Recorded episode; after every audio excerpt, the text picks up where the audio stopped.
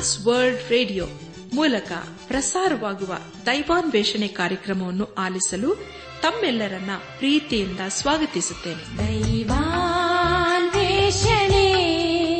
ದೈವಾನ್ವೇಷಣೆ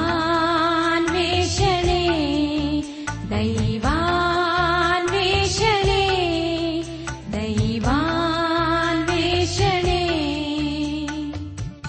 ಬನ್ನಿ ಪ್ರಿಯರೇ ದೇವರ ವಾಕ್ಯವನ್ನು ಧ್ಯಾನ ಮಾಡುವ ಮುನ್ನ ಕರ್ತನ ಸಮ್ಮುಖದಲ್ಲೇ ನಮ್ಮನ್ನು ತಗ್ಗಿಸಿಕೊಂಡು ನಮ್ಮ ಶಿರವನ್ನು ಭಾಗಿಸಿ, ನಮ್ಮ ಕಣ್ಣುಗಳನ್ನು ಮುಚ್ಚಿಕೊಂಡು ದೀನತೆಯಿಂದ ಪ್ರಾರ್ಥನೆ ಮಾಡೋಣ. ನಮ್ಮನ್ನು ಬಹಳವಾಗಿ ಪ್ರೀತಿ ಮಾಡಿ ಸಾಕಿ ಸಲಹುವ ನಮ್ಮ ರಕ್ಷಕನಲ್ಲೇ ತಂದೆಯಾದ ದೇವರೇ, ನಿನ್ನ ಪರಿಶುದ್ಧವಾದ ನಾಮವನ್ನು ಕೊಂಡಾಡಿ, ಹಾಡಿ ಸ್ತುತಿಸುತ್ತೇವೆ. ಕರ್ತನೆ ನೀನು ನಮ್ಮ ಜೀವಿತದಲ್ಲಿ ಯಾವಾಗಲೂ ನಂಬಿಗಸ್ತನಾಗಿದ್ದುಕೊಂಡು ಇರುವಾತ ದೇವರಾಗಿದ್ದುಕೊಂಡು ನಮ್ಮನ್ನು ಕೈ ಹಿಡಿದು ನಡೆಸುತ್ತಾ ಬಂದಿರುವುದಕ್ಕಾಗಿ ನಿನ್ನನ್ನು ಕೊಂಡಾಡುತ್ತೇವಪ್ಪ. ಈಗ ಕರ್ತನೆ, ಈ ದಿನ ವಿಶೇಷವಾಗಿ ಬಡವರನ್ನು, ದಿಕ್ಕಿಲ್ಲದವರನ್ನು ನಿನ್ನ ಕೃಪೆಯ ಒಪ್ಪಿಸಿಕೊಡುತ್ತೇವೆ. ಅವರ ಜೀವಿತದಲ್ಲಿ ನೀನೇ ಅವರಿಗೆ ಬೇಕಾದ ಎಲ್ಲ ಅಗತ್ಯತೆಗಳನ್ನು ದಯಪಾಲಿಸಪ್ಪ. ನಿನ್ನ ನೀತಿ ಹಸ್ತವನ್ನು ಆಧಾರವಾಗಿಟ್ಟು ಎಲ್ಲಾ ಸ್ಥಿತಿಗತಿಗಳಲ್ಲಿ ನೀನೇ ಕೈ ಹಿಡಿದು ನಡೆಸು. ನಾವೆಲ್ಲರೂ ಆತ್ಮೀಕ ರೀತಿಯಲ್ಲಿ ನಿನ್ನವರಾಗಿ ಜೀವಿಸುತ್ತಾ ಒಂದು ದಿವಸ ನಾವೆಲ್ಲರೂ ನಿನ್ನ ಮಹಿಮೇಲೆ ಕಂಡು ಬರಲು ಕೃಪೆಯ ತೋರಿಸು. ಎಲ್ಲ ಘನಮಾನ ಮಹಿಮೆ ನಿನಗೆ ಮಾತ್ರ ಸಲ್ಲಿಸುತ್ತ. ನಮ್ಮ ಪ್ರಾರ್ಥನೆ, ಸ್ತುತಿ, ಸ್ತೋತ್ರಗಳನ್ನು ನಮ್ಮ ಒಡೆಯನು, ನಮ್ಮ ರಕ್ಷಕನು ಲೋಕ ವಿಮೋಚಕನೂ ಆದ ಯೇಸು ಕ್ರಿಸ್ತನ ದಿವ್ಯ ನಾಮದಲ್ಲಿ ಸಮರ್ಪಿಸಿಕೊಳ್ಳುತ್ತೇವೆ ತಂದೆಯೇ. ಆಮೇನ್.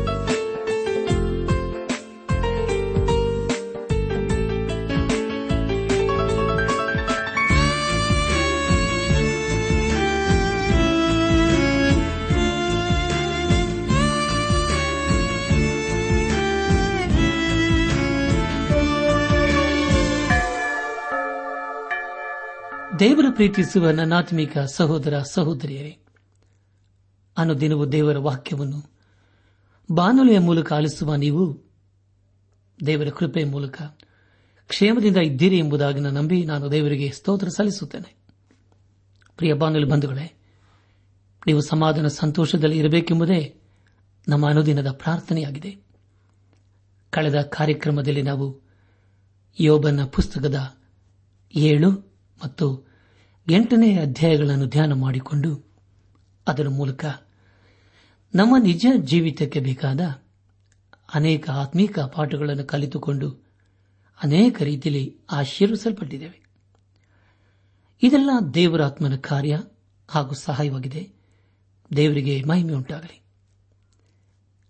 ಯೋಬನ ಸ್ನೇಹಿತನಾದ ಬಿಲ್ದದನು ಯೋಬನ ವಿಷಯದಲ್ಲಿ ಅಪಾರ್ಥ ಮಾಡಿಕೊಂಡದ್ದು ಎಂಬುದಾಗಿಯೂ ಹಾಗೂ ದೇವರನ್ನು ಮರೆತು ಜೀವಿಸುವರ ಸಂಗತಿ ಏನಾಗುತ್ತದೆ ಎಂಬ ವಿಷಯಗಳ ಕುರಿತು ನಾವು ಧ್ಯಾನ ಮಾಡಿಕೊಂಡೆವು. ಧ್ಯಾನ ಮಾಡಿದಂಥ ಎಲ್ಲಾ ಹಂತಗಳಲ್ಲಿ ದೇವಾದಿ ದೇವನೇ ನಮ್ಮನ್ನು ನಡೆಸಿದನು, ದೇವರಿಗೆ ಮಹಿಮೆ ಉಂಟಾಗಲಿ.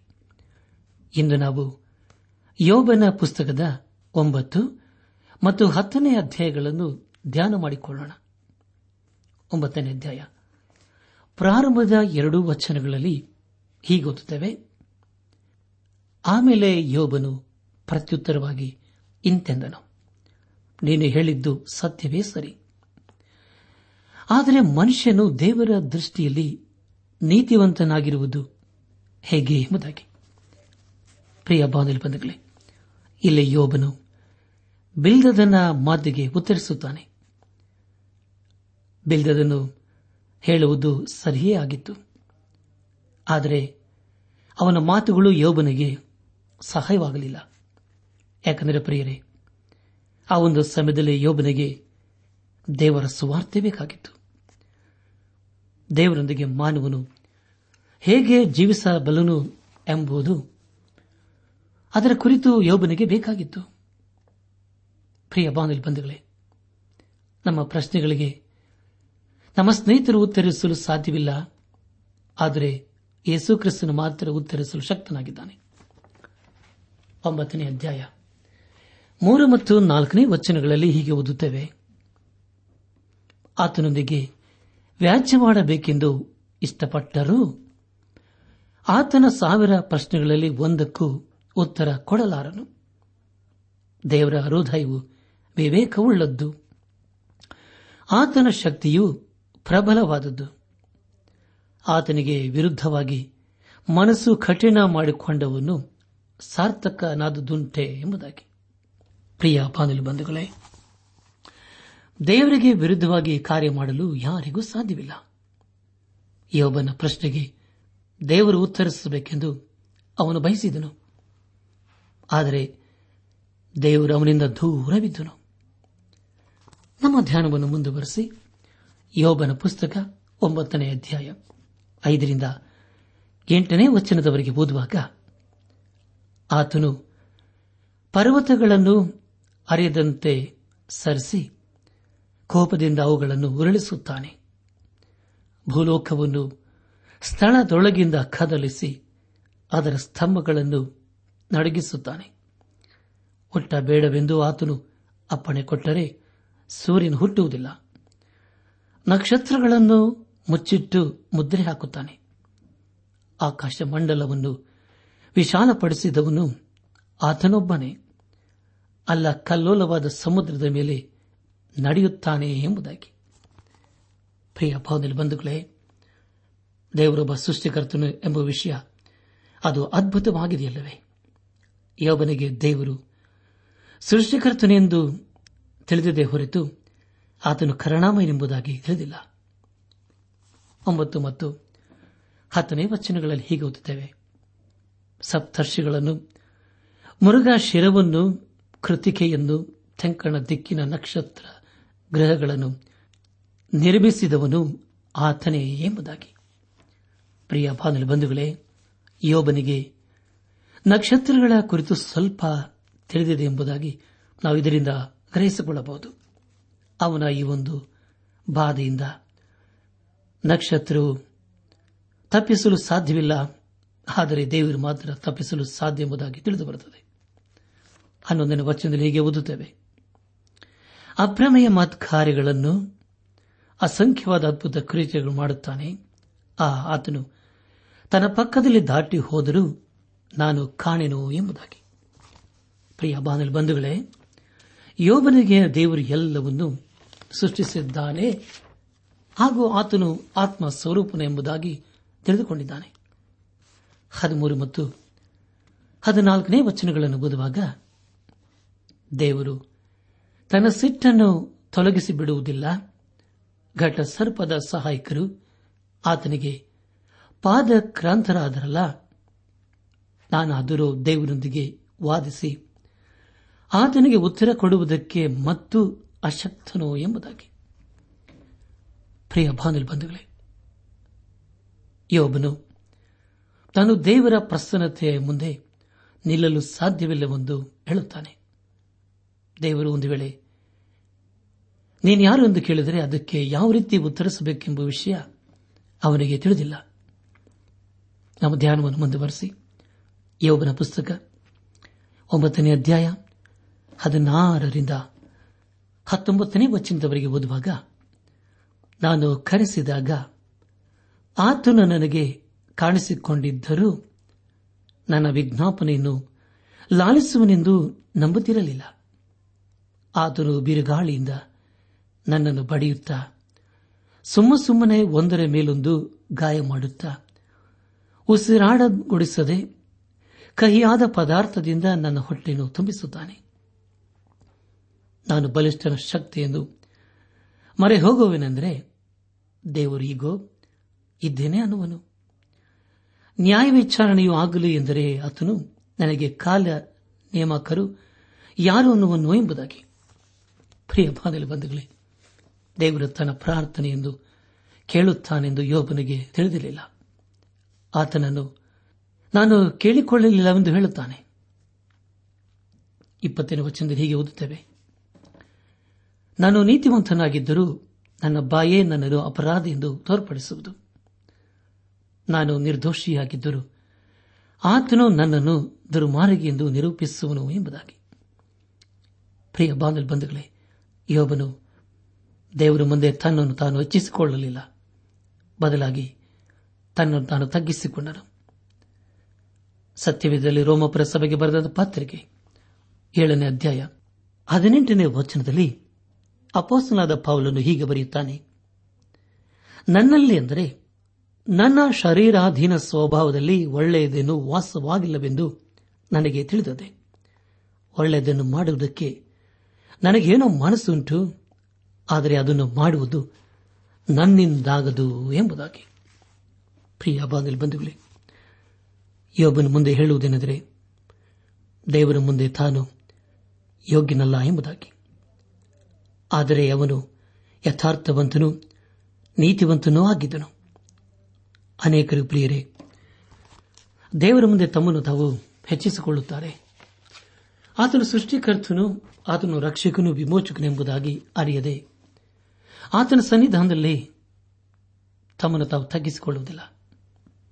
ಒಂಬತ್ತನೇ ಅಧ್ಯಾಯ, ಮೂವತ್ತೆರಡನೇ ವಚನದ ಹೀಗೆ ಓದುತ್ತೇವೆ. ಆತನು ನನ್ನಂಥವನಲ್ಲ ಮನುಷ್ಯನಲ್ಲ. ನಾನು ಆತನೊಂದಿಗೆ ವಾದಿಸುವುದು ಹೇಗೆ? ನಾವಿಬ್ಬರೂ ನ್ಯಾಯಾಸನದ ಮುಂದೆ ಕೊಡುವುದು ಹೇಗೆ ಎಂಬುದಾಗಿ. ಪ್ರಿಯ ಬಂಧುಗಳೇ, ನಾವು ದೇವರೊಂದಿಗೆ ನಿಲ್ಲಬೇಕಾದರೆ ಅದಕ್ಕೆ ಮುಖ್ಯ ಕಾರಣ ಯೇಸು ಕ್ರಿಸ್ತನೇ ಆಗಿದ್ದಾನೆ. ಆತನಲ್ಲಿ ಯಾವ ಪಾಪವೂ ಇರಲಿಲ್ಲ. ಆತನು ಕಲವಾರ ಶಿಲುಬೆಯಲ್ಲಿ ನಮಗೋಸ್ಕರ ತನ್ನ ಜೀವವನ್ನೇ ಕೊಟ್ಟಿದ್ದಾನೆ. ಆತನು ನಮಗೆ ಅವರಕ್ಷಕನಾಗಿದ್ದನಲ್ಲವೇ ಪ್ರಿಯರೇ? ಆತನ ಮರಣದ ಮೂಲಕ ನಮಗೆ ರಕ್ಷಣೆಯಾಯಿತು. ಅದನ್ನು ಯೋಬನು ಕಂಡುಕೊಂಡನು. ನಮ್ಮ ಧ್ಯಾನವನ್ನು ಮುಂದುವರೆಸಿ. ಯೋಬನ ಪುಸ್ತಕ ಒಂಬತ್ತನೇ ಅಧ್ಯಾಯ, ಮೂವತ್ತ ಮೂರರಿಂದ ಮೂವತ್ತೈದನೇ ವಚನದವರೆಗೆ ಓದುವಾಗ, ನಮ್ಮಿಬ್ಬರ ಮೇಲೆ ಕೈ ಇಡುವನಾಗಿಯೂ ಮಧ್ಯಸ್ಥನಾಗಿಯೂ ಇರುವ ನ್ಯಾಯಾಧಿಪತಿಯು ಯಾರೂ ಇಲ್ಲ. ನನ್ನ ಮೇಲೆ ಎತ್ತಿರುವ ನನ್ನ ದಂಡವನ್ನು ಆತನು ತೆಗೆದುಹಾಕಲಿ. ಆತನಿಂದಾಗುವ ದಿಗಿಲು ನನ್ನನ್ನು ಹೆದರಿಸದಿರಲಿ. ಹೀಗಿದ್ದರೆ ನಾನು ಭಯಪಡದೆ ಮಾತಾಡುವೆನು. ಭಯಕ್ಕೆ ನನ್ನಲ್ಲೇನೂ ಆಸ್ಪದವಿಲ್ಲ ಎಂಬುದಾಗಿ. ಪ್ರಿಯ ಬಂಧುಗಳೇ, ಇಲ್ಲಿ ಯೋಬನ ಪ್ರಶ್ನೆ ಏನೆಂದರೆ, ತನಗೂ ಮತ್ತು ದೇವರೊಂದಿಗೆ ಮಧ್ಯದಲ್ಲಿ ಯಾರೂ ಮಧ್ಯಸ್ಥನು ಇಲ್ಲ ಎಂಬುದಾಗಿ. ಇದೇ ಆತನ ಕೂಗಾಗಿದೆ. ತಿಮೋತಿನಿಗೆ ಬರೆದ ಮೊದಲನೇ ಪತ್ರಿಕೆ, ಎರಡನೇ ಅಧ್ಯಾಯ, ಐದನೇ ವಚನದಲ್ಲಿ ಹೀಗೆ ಓದುತ್ತೇವೆ. ಏಕೆಂದರೆ ದೇವರು ಒಬ್ಬನೇ, ದೇವರಿಗೂ ಮನುಷ್ಯರಿಗೂ ಮಧ್ಯಸ್ಥನು ಒಬ್ಬನೇ, ಆತನು ಮನುಷ್ಯನಾಗಿರುವ ಕ್ರಿಸ್ತ ಯೇಸುವೆ ಎಂಬುದಾಗಿ. ಪ್ರಿಯ ಬಾಂಧವ ಬಂಧುಗಳೇ ಯೇಸು ಕ್ರಿಸ್ತನು ನಮ್ಮ ರಕ್ಷಕನಾಗಿದ್ದಾನೆ. ಅದು ಎಂಥ ಅದ್ಭುತಕಾರವಾದಂಥ ಸತ್ಯವಲ್ಲವೇ? ಇಲ್ಲಿಗೆ ಯೋಬನ ಪುಸ್ತಕದ ಒಂಬತ್ತನೇ ಅಧ್ಯಾಯವು ಮುಕ್ತಾಯವಾಯಿತು. ಇಲ್ಲಿವರೆಗೂ ದೇವಾದ ದೇವನು ನಮ್ಮ ನಡೆಸಿದನು. ದೇವರಿಗೆ ಮಹಿಮೆ ಉಂಟಾಗಲಿ. ಮುಂದೆ ನಾವು ಯೋಬನ ಪುಸ್ತಕದ ಹತ್ತನೇ ಅಧ್ಯಾಯವನ್ನು ಧ್ಯಾನ ಮಾಡಿಕೊಳ್ಳೋಣ. ಹತ್ತನೇ ಅಧ್ಯಾಯ ಪ್ರಾರಂಭದ ನಾಲ್ಕು ವಚನಗಳಲ್ಲಿ ಹೀಗೆ ಓದುತ್ತೇವೆ. ನನ್ನ ಜೀವವೇ ನನಗೆ ಬೇಸರವಾಗಿದೆ. ಎದೆ ಪಿಚ್ಚಿ ಮೊರೆ ಇಡುವೆನು ಮನೋವ್ಯಥೆಯಿಂದ ನುಡಿಯುವೆನು. ನಾನು ದೇವರ ಮುಂದೆ ನನ್ನನ್ನು ಅಪರಾಧಿ ಎಂದು ನಿರ್ಣಯಿಸಬೇಡ. ನನ್ನೊಡನೆ ಏಕೆ ವ್ಯಾಜ್ಯವಾಡುತ್ತಿ ತಿಳಿಸು ಅನ್ನುವೆನು. ನೀನು ದುಷ್ಟನ ಆಲೋಚನೆಗೆ ಪ್ರಸನ್ನನಾಗಿ, ನಿನ್ನ ಕೈಕಷ್ಟದಿಂದ ಸೃಷ್ಟಿಸಿದ್ದನ್ನು ತಿರಸ್ಕರಿಸಿ ಬಾಧಿಸುವುದು ನಿನಗೆ ಸಂತೋಷವೋ? ನೀನು ಮಾಂಸದ ಕಣ್ಣುಳ್ಳವನೋ? ಮನುಷ್ಯರು ನೋಡುವಂತೆ ನೋಡುತ್ತೀಯಾ ಎಂಬುದಾಗಿ. ಪ್ರಿಯ ಬಾಂಧವ ಬಂಧುಗಳೇ, ಯೋಬನಿಗೂ ಮತ್ತು ದೇವರಿಗೂ ಮಧ್ಯಸ್ಥನು ಯಾರೂ ಇರಲಿಲ್ಲ. ಅವನು ತನ್ನಷ್ಟಕ್ಕೆ ತಾನೇ ಕೂಗಾಡುತ್ತಿದ್ದಾನೆ. ಆದರೆ ದೇವರು ಮುಂದೆ ಅವನ ಪ್ರಾರ್ಥನೆಯನ್ನು ಕೇಳಿಸಿಕೊಂಡು ಅವನನ್ನು ಉದ್ಧರಿಸಲಿದ್ದಾನೆ. ಯೋಬನ ಪ್ರಶ್ನೆ ಏನೆಂದರೆ ಕೆಟ್ಟವರು ಬಾಧೆ ಪಡುವುದಿಲ್ಲ ಆದರೆ ನಾನ್ಯಾಕೆ ಹಾಗೆ ಬಾಧೆ ಪಡಬೇಕು ಎಂಬುದಾಗಿ. ಅದೇ ರೀತಿಯ ಪ್ರಶ್ನೆಯನ್ನು ದಾವಿದನು ಕೇಳಿದನು. ಅನೇಕ ಸಾರಿ ನಾವೆಲ್ಲರೂ ಹಾಗೆ ಕೇಳಿರಬಹುದಲ್ಲ ಪ್ರಿಯರೇ ಇಲ್ಲಿ ಯೋಬನು, ದೇವರು ನನ್ನನ್ನು ಯಾಕೆ ಕರುಣಿಸಬಾರದು ಎಂಬುದಾಗಿ ಬೇಡಿಕೊಳ್ಳುತ್ತಿದ್ದಾನೆ. ಇಂಥ ಬಾಧೆಗಳನ್ನು ಯೇಸು ಕ್ರಿಸ್ತನು ಈ ಲೋಕದಲ್ಲಿ ಇರುವಾಗ ಅನುಭವಿಸಿದನು. ಐದರಿಂದ ಏಳನೇ ವಚನದವರೆಗೆ ಓದುವಾಗ, ನಿನ್ನ ದಿನಗಳು ಮನುಷ್ಯನ ದಿನಗಳಷ್ಟು ಅಲ್ಪವಾಗಿವೆಯೋ? ನಿನ್ನ ಸಂವತ್ಸರಗಳು ಮಾನವನ ದಿನಗಳಷ್ಟೇನೆ? ನೀ ಇಷ್ಟು ಅವಸರದಿಂದ ನನ್ನ ದೋಷವನ್ನು ಹುಡುಕಿ ನನ್ನ ಪಾಪವನ್ನು ವಿಚಾರಿಸುವುದಕ್ಕೆ ನಾನು ಅಪರಾಧಿಯಲ್ಲವೆಂದು ನಿನಗೆ ಗೊತ್ತಾಯಿತಲ್ಲ? ನಿನ್ನ ಕೈಯೊಳಗಿಂದ ಬಿಡಿಸತಕ್ಕವರು ಯಾರೂ ಇಲ್ಲವಷ್ಟೇ ಎಂಬುದಾಗಿ. ನನಾತ್ಮಿಕ ಸಹೋದರ ಸಹೋದರಿಯರೇ, ಈಗ ಯೋಬನು ತನ್ನನ್ನು ತಾನೇ ಆಧರಿಸಿಕೊಳ್ಳುತ್ತಿದ್ದಾನೆ. ದೇವರಿಗೆ, ತಾನು ಒಬ್ಬ ಪಾಪಿ ಅಲ್ಲವೆಂದು ಆತನಿಗೆ ತಿಳಿದಿದೆ ಎಂಬುದಾಗಿ ಈಗ ಅವನಿಗೆ ಗೊತ್ತಾಗಿದೆ. ಇಲ್ಲಿ ಯೋಬನಿಗೆ ಆಧರಣೆ ನೀಡುವವರು ಒಬ್ಬರು ಬೇಕಾಗಿದೆ. ಆದರೆ ಪ್ರಿಯರೇ, ಮುಂದೆ ದೇವರು ಅವನನ್ನು ಎಲ್ಲ ಕಷ್ಟ ನಷ್ಟಗಳಿಂದ ಬಿಡಿಸಲಿದ್ದಾನೆ. ತಾಳ್ಮೆ ಮತ್ತು ಮನುಷ್ಯತ್ವವು ಇವೆಲ್ಲವೂ ದೇವರ ಆತ್ಮನ ಫಲವಾಗಿದೆ. ಅದನ್ನು ದೇವರು ಯೋಬನಿಗೆ ಕೊಟ್ಟನು. ಯಾಕೋಬನ ಪತ್ರಿಕೆ ಐದನೇ ಅಧ್ಯಾಯ. ಹನ್ನೊಂದನೇ ವಚನದಲ್ಲಿ ಹೀಗೆ ಓದುತ್ತೇವೆ. ತಾಳಿಕೊಂಡಿರುವವರನ್ನು ಧನ್ಯರೆಂದು ಹೇಳುತ್ತೇವಲ್ಲವೇ? ನೀವು ಯೋಬನಲ್ಲಿದ್ದ ತಾಳ್ಮೆಯ ವಿಷಯವಾಗಿ ಕೇಳಿ ಆತನು ಅವನಿಗೆ ಅಂತ್ಯದಲ್ಲಿ ಮಾಡಿದ್ದನ್ನು ನೋಡಿ, ಕರ್ತನು ಕರುಣಾಸಾಗರನು, ದಯಾಳುವೋ ಆಗಿದ್ದಾನೆಂದು ತಿಳಿದಿದ್ದೀರಷ್ಟೇ ಎಂಬುದಾಗಿ. ಪ್ರಿಯ ಬಾನಿಲು ಬಂಧುಗಳೇ, ಸ್ವಾಭಾವಿಕವಾಗಿ ಯೋಬನು ಅವತಾಳ್ಮೆಯ ಮನುಷ್ಯನಾಗಿದ್ದನು. ಕೊನೆಯದಾಗಿ, ಯೋಬನ ಪುಸ್ತಕ ಹತ್ತನೇ ಅಧ್ಯಾಯ. ಹತ್ತೊಂಬತ್ತನೇ ವಚನದಲ್ಲಿ ಹೀಗೆ ಓದುತ್ತೇವೆ. ಆಗ, ಇಲ್ಲದವನಾಗಿರುತ್ತಿದ್ದೇನೋ, ನನ್ನನ್ನು ಗರ್ಭದಿಂದ ಸಮಾಧಿಗೆ ಹೊತ್ತುಕೊಂಡು ಹೋಗುತ್ತಿದ್ದರು ಎಂಬುದಾಗಿ. ಪ್ರಿಯ ಬಾನಿಲ್ ಬಂಧುಗಳೇ ಈ ಒಂದು ಪರಿಸ್ಥಿತಿಯಲ್ಲಿ ಯೋಬನು ಸಾವನ್ನು ಬರಮಾಡುತ್ತಾನೆ. ಮರಣವು ತನ್ನನ್ನು ಈ ಒಂದು ಭಾತಿಯಿಂದ ತಪ್ಪಿಸಬಹುದು ಎಂದವನು ಅಂದುಕೊಂಡಿದ್ದನು. ತಾನು ಹುಟ್ಟಲೇ ಬಾರದಿತ್ತೆಂಬುದಾಗಿ ಅವನು ಯೋಚಿಸುತ್ತಿದ್ದಾನೆ. ಅದೇ ರೀತಿಯಲ್ಲಿ ಸತ್ಯವೇದದಲ್ಲಿ ಯೋನನು ಸಹ ಹೇಳಿದನಲ್ಲವೇ ಪ್ರಿಯರೇ? ಆದರೆ ಪ್ರಿಯರೇ, ಮುಂದೆ ದೇವರು ಯೋಬನಿಗೆ ಎಲ್ಲಾ ರೀತಿಯ ಸಹಾಯವನ್ನು ಆಧರಣೆಯನ್ನು ಹಾಗೂ ಆಶೀರ್ವಾದಗಳನ್ನು ದಯಪಾಲಿಸಲಿದ್ದಾನೆ. ಈ ಸಂದೇಶವನ್ನು ಆಲಿಸುತ್ತಿರುವ ನನ್ನಾತ್ಮೀಕ ಸಹೋದರ ಸಹೋದರಿಯರೇ, ಆಲಿಸಿದ ವಾಕ್ಯದ ಬೆಳಕಿನಲ್ಲಿ ನಮ್ಮ ಜೀವಿತವನ್ನು ಪರೀಕ್ಷಿಸಿಕೊಂಡು, ತಿದ್ದಿ ಸರಿಪಡಿಸಿಕೊಂಡು, ಕ್ರಮಪಡಿಸಿಕೊಂಡು, ದೇವರು ಮೆಚ್ಚುವಂತಹ ಕಾರ್ಯಗಳನ್ನು ಮಾಡುತ್ತಾ ಆತನ ಆಶೀರ್ವಾದಕ್ಕೆ ಪಾತ್ರರಾಗೋಣ. ನಮ್ಮ ಜೀವಿತದಲ್ಲಿ ಕಷ್ಟಗಳನ್ನು ಎದುರಿಸುವಾಗ ಸೋತು ಹೋಗದೆ, ಸಮಸ್ಯೆಗಳು ಎದುರಾದಾಗ ಬಿದ್ದು ಹೋಗದೆ, ಅಥವಾ ಅನಾರೋಗ್ಯದ ಸ್ಥಿತಿಗತಿಗಳನ್ನು ಎದುರಿಸುವಾಗ ಕುಗ್ಗಿ ಹೋಗದೆ. ಪ್ರಿಯ ಬಾಂಧವ ಬಂಧುಗಳೇ, ಎಲ್ಲ ಸಮಯಗಳಲ್ಲಿ, ಎಲ್ಲ ಪರಿಸ್ಥಿತಿಗಳಲ್ಲಿ ಯೇಸು ಕ್ರಿಸ್ತನ ಮೇಲೆ ಭರವಸೆ ಇಟ್ಟುಕೊಂಡು ಜೀವಿಸೋಣ. ಆಗ ಖಂಡಿತವಾಗಿ ದೇವಾದ ದೇವನು ನಮ್ಮನ್ನು ಕೈ ಹಿಡಿದು ನಡೆಸುವುದಲ್ಲದೆ, ನಮ್ಮನ್ನು ಆಧರಿಸುವುದಲ್ಲದೆ, ಸಂತೈಸುವುದಲ್ಲದೆ ಎಲ್ಲ ಸಮಯಗಳಲ್ಲಿ ನಮ್ಮೊಂದಿಗಿದ್ದುಕೊಂಡು ಆತ ನಮ್ಮನ್ನು ನಡೆಸುತ್ತಾನೆ, ಪರಿಪಾಲಿಸುತ್ತಾನೆ, ಆಶೀರ್ವದಿಸುತ್ತಾನೆ. ಆದ್ದರಿಂದ ಪ್ರಿಯ ಬಾಂಧವ ಬಂಧುಗಳೇ, ನಂಬಿಗಸ್ತನಾದಂಥ ದೇವರ ಹಸ್ತಕ್ಕೆ ನಮ್ಮ ಜೀವಿತವನ್ನು ಹಿಂದೆ ಒಪ್ಪಿಸಿಕೊಟ್ಟು ಯೇಸು ಕ್ರಿಸ್ತನನ್ನು ಆತನ ಅತ್ಯಧಿಕವಾದ ಬಲವನ್ನು ಆಶ್ರಯಿಸಿಕೊಂಡು ಈ ಲೋಕದಲ್ಲಿ ಜೀವಿಸುತ್ತಾ, ಅನೇಕರನ್ನು ದೇವರ ರಾಜ್ಯದ ಕಡೆಗೆ ನಾವು ನಡೆಸುತ್ತಾ, ಆತನ ಆಶೀರ್ವಾದಕ್ಕೆ ಪಾತ್ರರಾಗೋಣ. ಪ್ರಿಯ ಬಾಂಧವ ಬಂಧುಗಳೇ ಯೊಬ್ಬನ ಜೀವಿತದಲ್ಲಿ ಅನೇಕ ಕಷ್ಟ ನಷ್ಟ ಬಾಧೆಗಳು ಬಂದವು. ಆದರೆ ಅವನು ದೇವರನ್ನು ಮಾತ್ರ ದೂಷಿಸಲಿಲ್ಲ. ಎಲ್ಲವನ್ನೂ ಧೈರ್ಯದಿಂದ ಎದುರಿಸಲು ಮುಂದಾದನು. ಅನೇಕ ಸಮಯದಲ್ಲಿ ಕುಗ್ಗಿ ಹೋದನು. ಆದರೆ ಮತ್ತೆ ದೇವರ ಮೇಲೆ ಭರವಸೆ ಇಟ್ಟುಕೊಂಡು ಮುಂದೆ ಮುಂದೆ ಸಾಗುವನಾದನು. ಅದೇ ರೀತಿಯಲ್ಲಿ ಪ್ರಿಯರೇ, ನಾವು ಸಹ ನಮ್ಮ ಜೀವಿತದಲ್ಲಿ. ದೇವರ ಮೇಲೆ ಭರವಸೆ ಇಟ್ಟುಕೊಂಡು ಜೀವಿಸುತ್ತಾ ಆತನ ಆಶೀರ್ವಾದಕ್ಕೆ ಪಾತ್ರರಾಗೋಣ. ಹಾಗಾಗುವಂತೆ ತಂದೆಯಾದ ದೇವರು, ಯೇಸು ಕ್ರಿಸ್ತನ ಮೂಲಕ ನಮ್ಮೆಲ್ಲರನ್ನು ಆಶೀರ್ವದಿಸಿ ನಡೆಸಲಿ.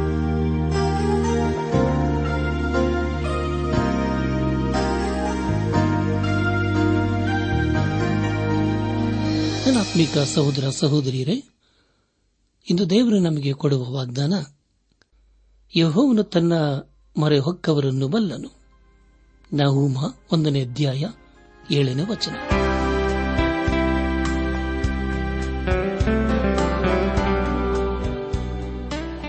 ದೈವಾನ್ ವೇಷಣೆ ಕಾರ್ಯಕ್ರಮ ಹೇಗಿತ್ತು ಪ್ರಿಯರೇ? ದೇವರ ವಾಕ್ಯ ಹಾಗೂ ಸುಮಧುರ ಹಾಡುಗಳನ್ನ ನೀವು ಆಲಿಸಿದ್ದಕ್ಕಾಗಿ ಅಭಿನಂದಿಸುತ್ತೇವೆ. ನಾವು ಪ್ರಸಾರ ಮಾಡುವ ಹಾಡುಗಳು ನಿಮಗೆ ಮೆಚ್ಚುಗೆಯಾದರೆ ನಮಗೆ ತಿಳಿಸಿರಿ. ನಮ್ಮ ಹಾಡಿನ ಪುಸ್ತಕ ಬೇಕಾದಲ್ಲಿ ಈ ದಿನವೇ ಪತ್ರ ಬರೆಯಿರಿ ಅಥವಾ ದೂರವಾಣಿ ಸಂಖ್ಯೆಗೆ ಕರೆ ಮಾಡಿ.